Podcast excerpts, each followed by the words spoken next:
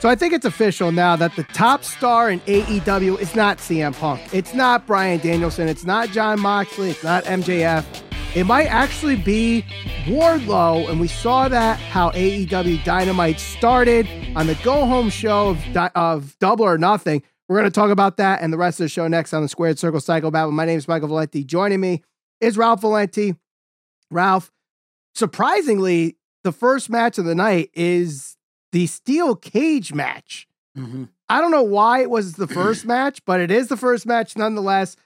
Well executed. Wardlow is significantly over still, which is awesome. And I mean, if this had a title on it, it's easily the main event. It's easily been the best story between Revolution into Double or Nothing. And Wardlow has benefited greatly from this storyline. He is the most over wrestler in AEW right now. Yeah, you know, I got to agree. And, you know, the one thing that we talked about was I was definitely surprised that this did not close tonight, you know, and I think that AEW is certainly uh, earning a reputation for starting the night out uh, with one of their stronger segments, maybe a stronger match, and then, uh, you know, more or less accepting that some of the fans are going to leave towards the tail end of the show. And maybe that's why they aren't holding some of these segments or matches for the latter part of the show. So, for whatever the reason is, uh, this did open the night. This was a very good segment, and you're right. Wardlow certainly is significantly over still to this day, uh, and that's not just um, his appearance or any one thing that he's saying or doing. It's it's the, the total package, you know, from start to finish. The way he enters the ring, being handcuffed, walked in with security, um, his interaction with MJF, and we talked about this last week. Uh, just those two being able to draw the absolute best out of each other. And you know what? For what it's worth, Shawn Spears, a guy who probably doesn't get enough credit, um, came over from the WWE because he wanted an opportunity. Now, I don't know if he necessarily thought he was going to be in like the world title picture because it was uh, a less crowded roster at the start of AEW. Mm-hmm. Um, but he's finding himself a really, really good spot where he's able to, uh, you know, cut good promos, be MJF's sidekick, and um, last night was no exception to that. So everybody across the board, including Wardlow, did a great job. No, I totally agree. MJF was awesome as the heel referee. Did his spot to get heat, whether it was pretending to not know where the key was for the handcuffs, low blowing Wardlow during the Powerbomb Symphony, and of course the the chair shot from Shawn Spears to MJF, just perfect, perfect throughout the whole thing. Just a well executed go home angle for this match. I honestly, it is the most anticipated match for me heading into Double or Nothing. But I think the main event, of course, of Double or Nothing is Hangman Page versus CM Punk. And I was looking at social media, seeing the reaction to this, and it was very polarizing. I really didn't see a lot of middle ground with this. It was either this was Hangman Page's best promo in AEW, or it was a confusing pile of shit, for lack of a better term.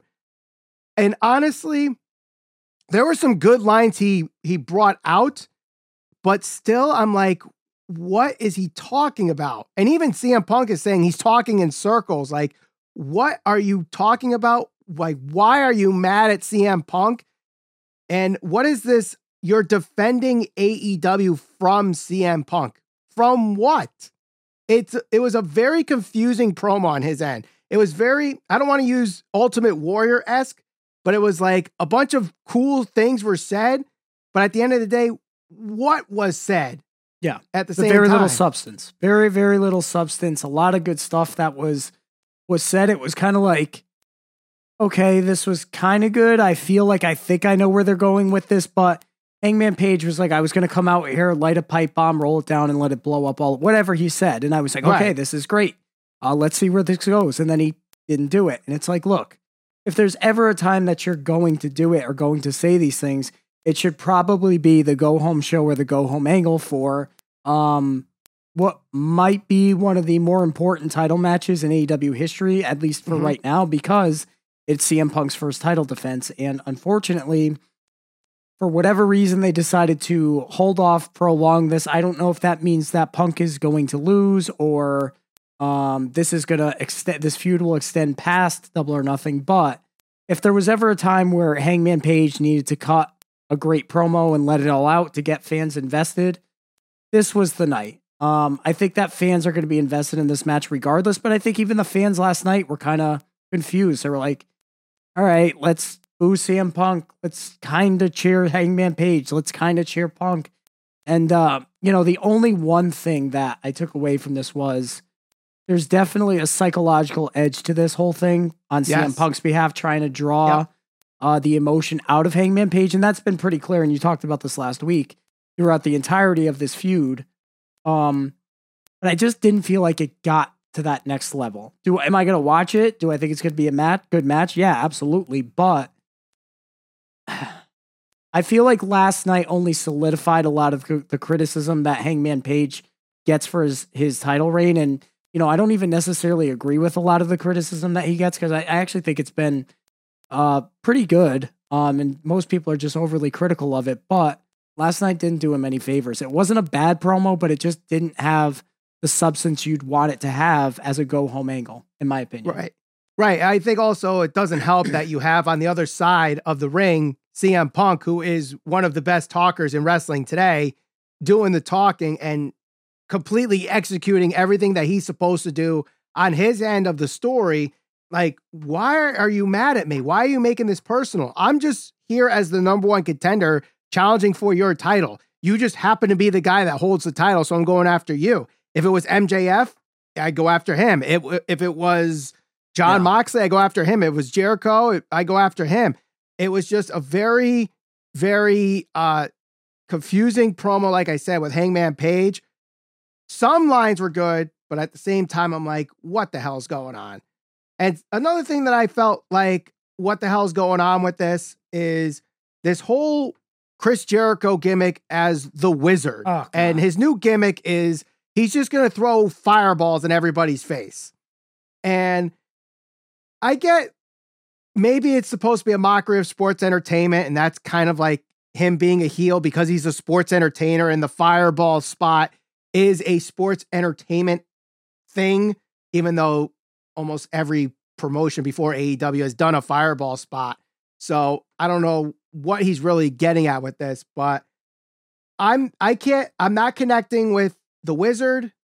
I, I'm kind of invested in the whole pro wrestling versus sports entertainment thing with Blackpool Combat Club and and Kingston, Santana and Ortiz. But I feel like again, this is another situation where Jericho is being the forefront of a feud where other people need to rise up and be over. And he's just taking the spotlight away from them. It's almost like Jericho goes into Tony Khan's office and is like, look, here's my idea. Let's revolve it around me. I'll be the focal point. I'll be the one that gets everybody over. I'll be the one that elevates everybody. Yeah. Um, and you know, I sometimes when Jericho's at his best, he's able to do that. I mean, we saw that right at the beginning of AEW with the Painmaker and uh, you know, all, all of that stuff, and he was great. But this is like bad Chris Jericho, bad comedy Chris Jericho. We've seen glimpses of this in the past. I Jericho's not bad at anything. Like he's always going to be invested in whatever he's doing and make the best of it. But I can't say this is enjoyable. And I feel like this is a waste of so many people that are involved in this. Um, I'm not, I said this last week, I'm not into the Jericho Appreciation Society. I feel like that Jericho is a, much better than whatever he's involved in right now. He's the first AW champion. Um, and he's coming out dressed like, have you ever seen the movie Rockstar? yeah. last night's last night's get uh whatever outfit he had on was I just Well, it reminded me. It reminded me of the singer Justin Hawkins. For guys that don't know who that is, that's the lead singer of the band The Darkness, who are known for the song "I Believe in a Thing Called Love." I mean, I, one of my favorite bands. I'm sure people in the UK know exactly what I'm talking about, but for those maybe statewide or worldwide, maybe not so much. But that's what I was seeing with those pants last night was Justin Hawkins. So if you guys get the reference, awesome. If not, go listen to some Darkness music. You won't be disappointed. But Why did Yeah. Jericho always need a new gimmick or nickname? The Wizard, the Ayatollah of Rock and Roll, uh, the Painmaker. Like I feel There's like nothing- he's just trying to force with- it. yeah, there's nothing wrong with him changing his character, you know, once in a while. But to do it like every feud Right. is getting it is getting like why you're just doing it just to do it. That's a problem. And I hope that this feud ends at this pay per view and it doesn't go past that. The question is, like, who gets over at this point? Is it do like does Jericho Appreciation Society win this match? And what does that mean for Santana and Ortiz, who were supposed to be again the ones that are supposed to look good in this feud and yet are put in the back burner? It's just very annoying. But you know, we there, there was some good on this show. I don't want to completely bash the show. And one thing that I, I was very, very excited about, one thing I'm very, very happy about is we finally got some New Japan Pro Wrestling connection on AEW programming outside of Jay White just walking out when the announcement was made for Forbidden Door. Uh, during the Ring of Honor Tag Team Championship match, which was a decent match up until the finish, uh, Roppongi Vice looked like they could have stolen the tag team titles away from FTR, but we did get interference from the United Empire members, Jeff Cobb and the Great-O-Khan, and they just go after both guys. And it looks like this is going to be one of the matches we see at Forbidden Door, whether it's FTR versus United Empire or a three way between uh, Roppongi Vice, FTR, and United Empire.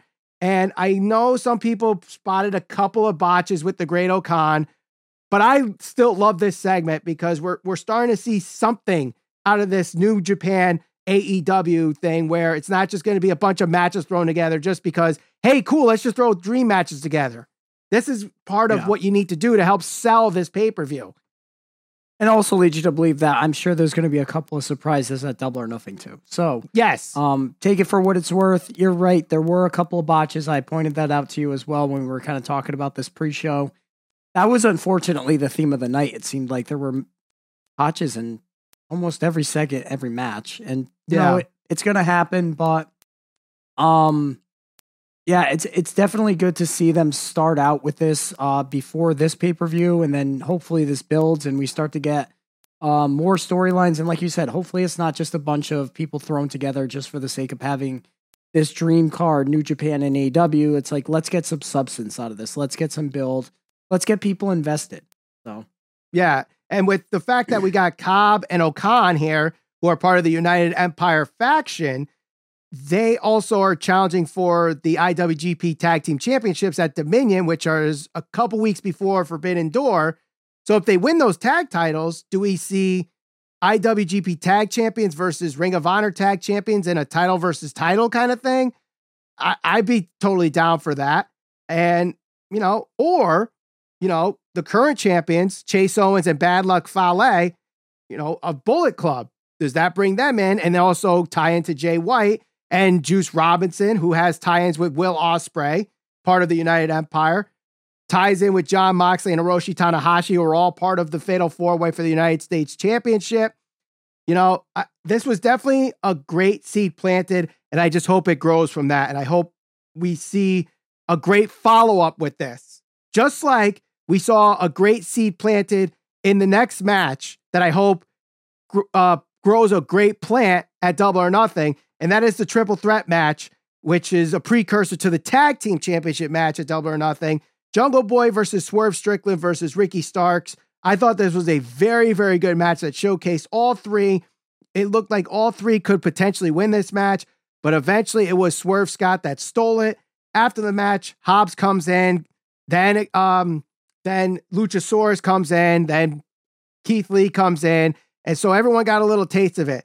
The only thing that I say I was not a fan of is the fact that we can't see a follow up triple threat match before Double or Nothing where we get Luchasaurus versus Keith Lee versus Powerhouse Hobbs.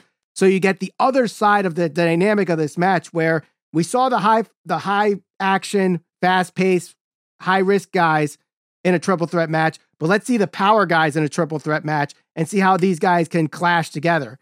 Uh, we're not going to be able to see that unless it shows up um, unannounced on Rampage.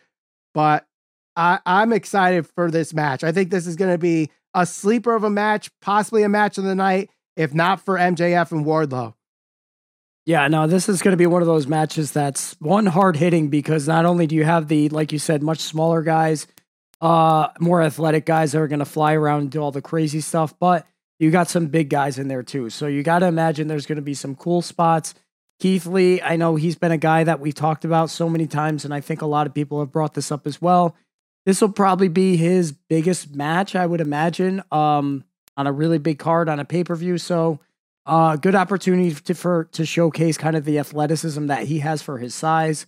Um, so yeah, definitely, definitely a match to look forward to. And uh, last night was good kind of prerequisite to what we can expect, I think, on the pay per view. I do want to thank our sponsors for this AEW Dynamite review, and that is Manscaped. They have the Performance Package 4.0 with all the tools you need for men's grooming. It's got the Lawnmower 4.0 with the ceramic blade with that advanced skin safe technology. It's waterproof too, so you could do it. You could do your shaving in the shower. That 400K LED spotlight for that precise shave as well. The Weed Whacker is also waterproof and that proprietary skin safe technology as well to prevent nicks, snags, and tugs on the ears and nose. And that is a great ear trimmer. Plus, you got the crop preserver and crop reviver toner that will change the way you approach your hygiene routine. The Performance Package 4.0 has got other, other goodies as well. And you can get this for 20% off and free shipping with the promo code SCPB20 at manscaped.com. Again, that is 20% off and free shipping with the promo code SCPB20. Unlock your confidence with the right tools for the job with Manscaped. Again, 20% off, free shipping, promo code SCPB20. So, Ralph, our last couple matches that we had were for the Owen Hart tournament. So, what I want to do right now is play right move, wrong move with the two winners. Right move, wrong move with Britt Baker going over Toni Storm. I think it's the wrong move. I think really? it's the wrong move. I do. And I, I think that Britt Baker is one of the few female wrestlers in AEW that are women wrestlers that does not need to win these high profile matches, does not need to win championships, does not need to win um, tournaments or whatever else because she's already has a, I think, a place chiseled out at the top of AEW women's wrestling. Um, mm-hmm. She's proven time and time again that it's not just about her in ring work, it's her ability to get over, it's her ability to make a presence. She's one of the few characters in AEW in a women's division or just in general where, um, you know, frankly, they just don't have that many people who can just go out there and just command the room like she can.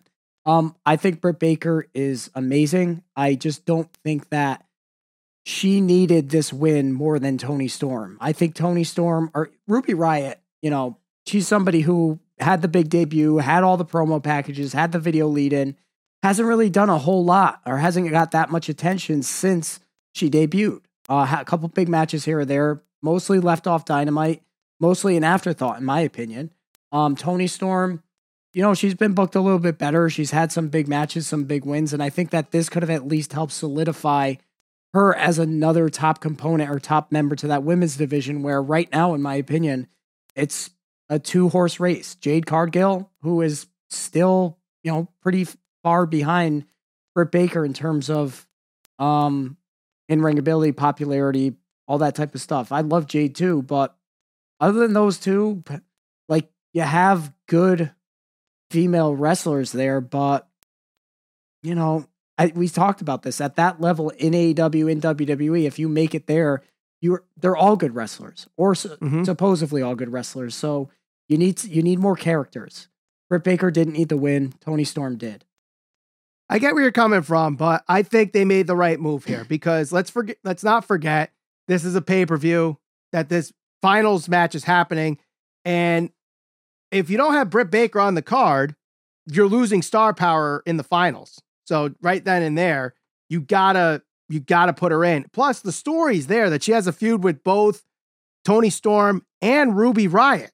So I think the way they set up this bracket, it was almost predictable that Britt Baker was going to the finals. She was to win against the Joker, whoever it was. It turned out to be Maki Itoh. Toni Storm was to advance. They were to face off each other. Britt was to win. And Ruby Soho, I know the match uh, hasn't happened yet, but Ruby Soho is probably going to win against Kris Statlander.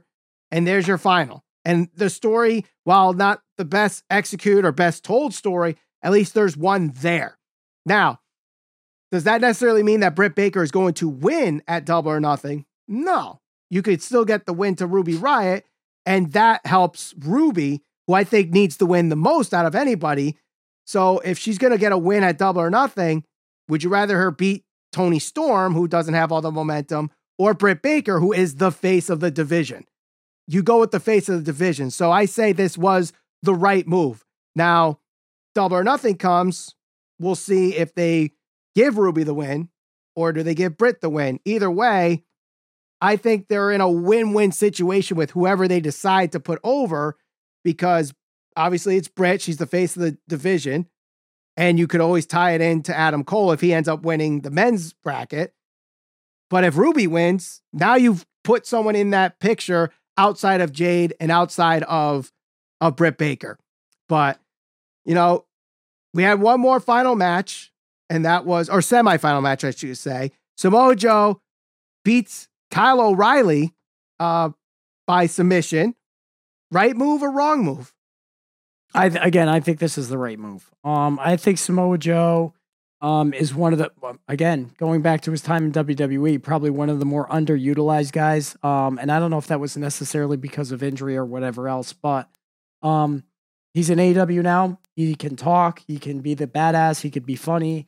He could do pretty much everything. I like Kyle O'Reilly. Um, but as we talked about last week, we've already seen that in NXT how many times. We don't need to revisit that feud. Uh, mm-hmm.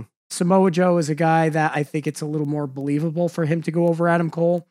And to be honest with you, I'm kind of leaning towards him going over. I think I want to see him win. So right. I think this was the right call. Plus, you know, Tony Khan has really been pushing Ring of Honor, sometimes even more than AEW right now.